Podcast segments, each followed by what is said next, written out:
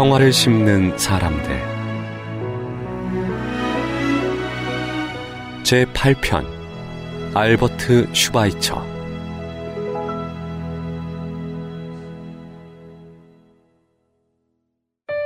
우리는 언제나 우리 주위의 모든 생명체들에 대하여 관심을 기울여야 합니다. 그래야만 좀 더 온전한 삶을 살아갈 수 있기 때문입니다.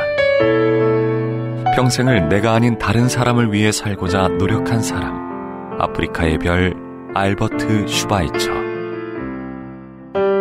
유복한 가정에서 자란 슈바이처는 어려운 환경의 친구들에게 관심이 많았다. 왜 나와 친구들은 차이가 날까? 이런 고민은 그가 인류를 위해 헌신하는 삶을 살도록 만들었다. 대학 졸업 후 목사이자 대학 강사, 오르간 연주자로 활동하던 슈바이처는 아프리카에는 의사가 없어 수많은 사람들이 작은 병에도 죽는다는 사실을 우연히 듣게 된다.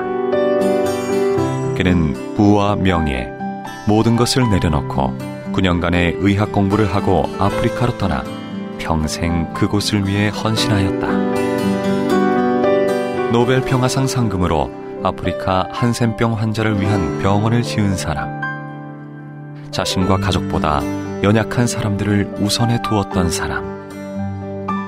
행복한 삶을 살아갈 사람들은 남에게 봉사하는 방법을 발견하고 찾는 사람들이라는 그의 외침처럼 슈바이처는 가장 행복한 삶을 살다 간 사람이었다.